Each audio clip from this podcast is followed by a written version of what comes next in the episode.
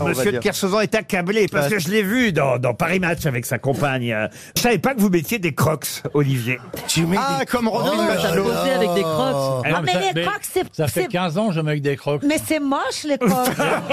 mais oui, ma chérie, mais j'accepte d'être très moche. Mais quelle est la différence entre la crotte et la, La crotte, la crotte, la crotte.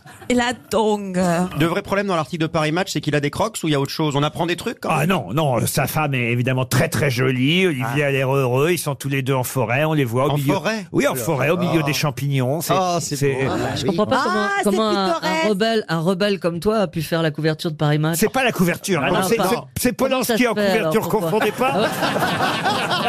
pas. Il y a Polanski et Olivier en Et- crocs. Ah oui, d'accord.